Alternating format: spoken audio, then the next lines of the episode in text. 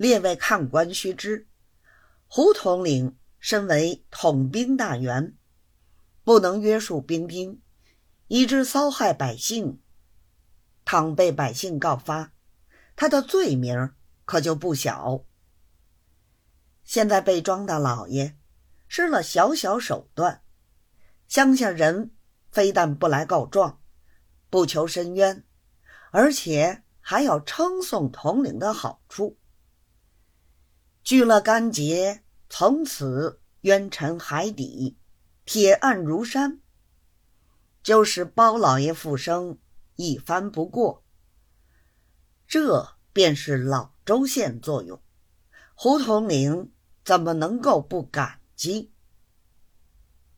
在他的意思，原想借着抚恤为名，叫庄大老爷多支一万八千，横竖是皇上家的国帑，用了不心疼的，乐得借此补报庄大老爷的情。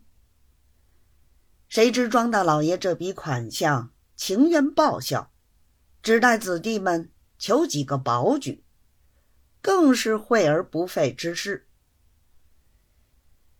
将来造起报销来，还可同庄大老爷说通，叫他出张印领，仍可任意开支，收入自己的私囊。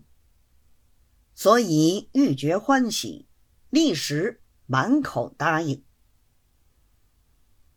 又问他如要随折，一个名字尚可安放。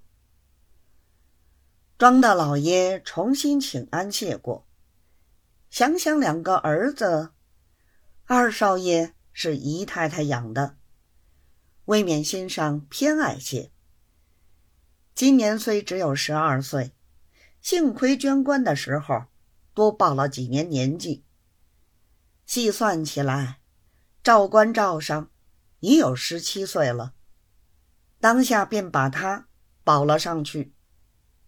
统领应允，又说了些别的闲话，方才辞别回城。刚刚走进衙门下轿，只见门上拿着帖子来回，说是船上卢总爷派了两个兵。押着一个半当到此，请老爷审办。说是半当做贼，偷了总爷二十块洋钱。张大老爷道：“我今天忙了一天，哪里还有功夫管这些小事情？但是卢总爷的面子又不好回头他。”且收下押起了再讲。二爷答应了一声是，出来吩咐过拿一张回片交给来人，因为送来的人是要当贼办的，所以就交代给捕快看管。